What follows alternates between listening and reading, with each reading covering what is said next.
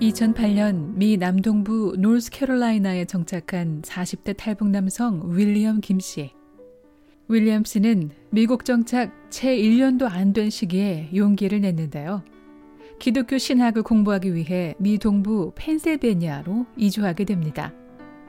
그러나 신학교를 두 달도 채 다니지 못하고 그만둔 윌리엄 씨는 건축 현장에서 일하는 일일 용역에 뛰어들었고 그곳에서 만난 사람들의 소개로 세탁소에서도 일했습니다. 그리고 6개월 후 얻게 된 직장인 미용재료 도매 회사를 통해 생활의 안정을 찾게 됩니다.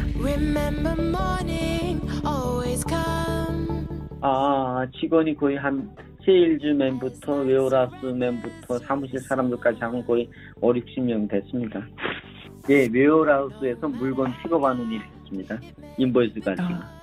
미용재료 도매상의 큰 창고 건물에서 매일 들어오고 나가는 물품들을 정리하는 일을 했는데요. 예, 아침에 네. 처음에 가서는 그러니까 월요일부터 금요일까지 일하는데요. 아침 8시에 시작해서 저녁 5시면 끝나거든요. 그러면 아침에 처음에 가서는 warehouse 청소하고 두 번째는 각가지 아이템들 물건들이 떨어지지 않게 그, 그 자리에다가 엑스트라 박스들을 다 채워놓고 준비를 해놓고 그다음에 음. 열, 예, 저 인보이스가 나오기 시작하면 인보이스를 다 이렇게 픽업해서 각 가게들마다 어, 박스로 포장해서 delivery하는 회사 차들이 오면 거기다 붙이고 이런 일을 했습니다. 음. 당시 미국에 온 후 한인들을 주로 상대했던 윌리엄스는 영어로 쓰는 직원들을 상대해야 했고 무엇보다 물품 이름을 익히는 시간이 필요했습니다. 영어는 처음에 잘 못했는데 그 번호가 같이 따라가니까 점차적으로 그 아이템들이 어디에 있고 또 이 번호 몇 번이라는 걸 알게 되니까 점차적으로 영어를 한 글자 한 글자 배우게 됐고 이름을 음. 부르게 되고 또 그걸 음. 못하면 옆에 우리 한국 분들이 엄청 잘 도와줬어요. 사이딩하고 세탁소에서는 영어 쓸 일이 거의 없으셨을 텐데. 그렇죠. 이곳에서도 최저임금으로 시작했습니다. 어, 처음에 일 시작할 때가 7불 50전에 시작했습니다. 그래가지고 그 돈을 받았는데 내 집세 내고 먹을 수, 먹고 살 수 있을 정도가 됐습니다.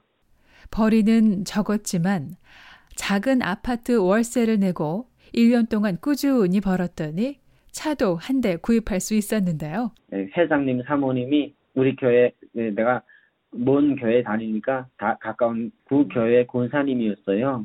그분이 어, 멀리 교회 안 나가고 어, 구분 교회 가서 알게 됐는데 계속 다른 사람 차 타고 다니고 버스 타고 다니니까 차 자기가 코사인 해주셔서 새 차를 샀습니다. 네, 2010년도에 그래서 그때 내 차 누가 다칠까봐 계속 나가서 지키고 했어요.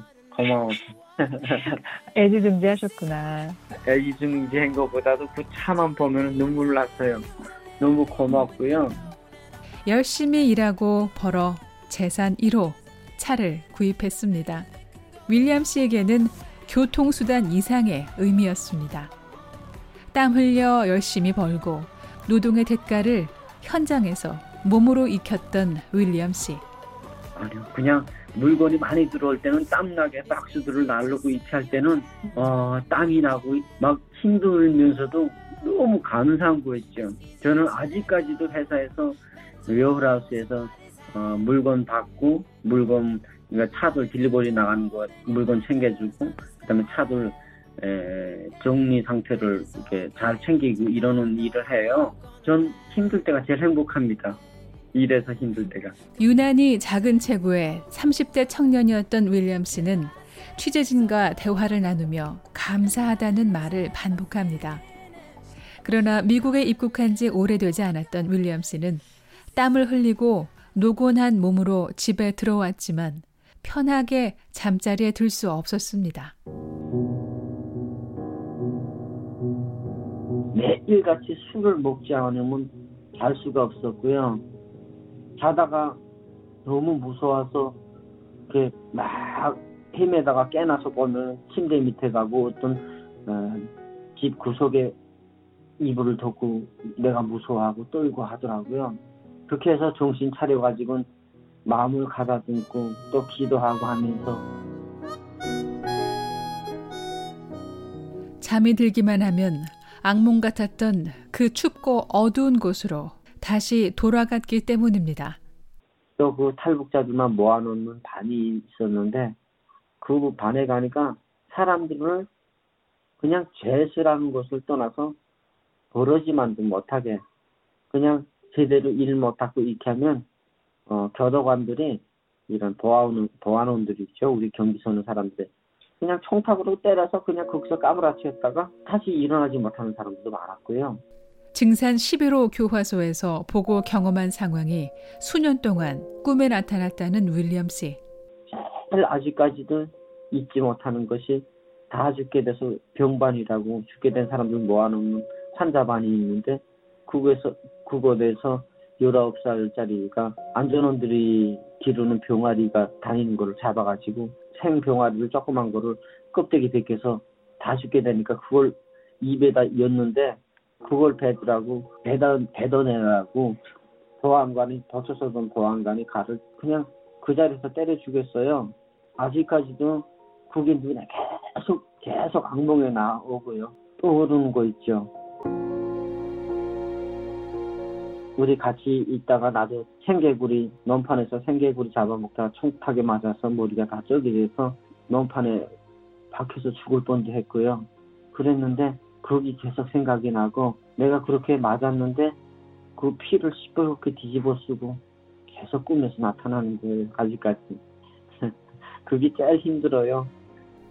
무엇보다 윌리엄스는 영양실조로 다 죽어가는 북한 남성 이야기를 꺼내며 눈물을 흘립니다. 감옥에서 50대 넘은 분이 아, 다 영양실조 걸려서 숨 마지막 숨 몰아쉬니까 교도관이 너 제일 먹고 싶은 게 뭐야 했는데 사탕이라고 그런 걸 사탕을 입안에다 유줬는데 그 사람이 사탕을 입에다 물고 입도 닫지 못하고 눈도 감지 못하고 죽었는데 내가 그 사람 입에 있는 사탕 뽑아 먹었습니다. 또 내가 꽃제비로 헤맬 때 감리역전이라는 것에서 꽃, 같은 꽃제비 치던 사람이 굶어서 밖에서 같이 자다가 죽었는데 내가 그 사람들 옷을 나도 살아야 되니까 그 사람들 옷 100개 입고 신발 100개 신고 했는데 지금에서는 그게 꿈에 나타나서 계속 속죄하는데 그게 아직도 꿈에 계속 나옵니다.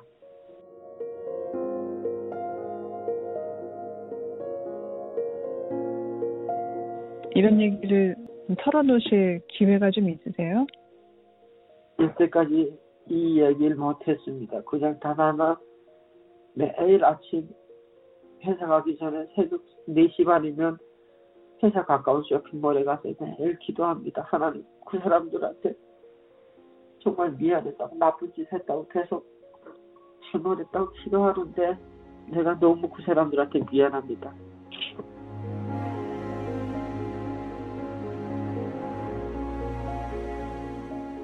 세 번의 강제 북송, 네 번의 탈북, 그리고 가족에게 버림받은 후에 꽃제비 시절. 윌리엄 씨는 자신이 충격적인 일을 당하거나 목격한 후 정신과 심리적인 압박감에 시달리는 외상 후 스트레스 장애를 겪고 있다는 것조차 모르고 있었습니다. 누구에게도 말하지 못했던 시간들. 할 수 있는 것이 아무것도 없었던 무기력했던 고통스러운 기억과 당시의 죄책감은 매일 밤 자신을 찾아왔지만 할 수 있는 것은 기도밖에 없었다고 말합니다.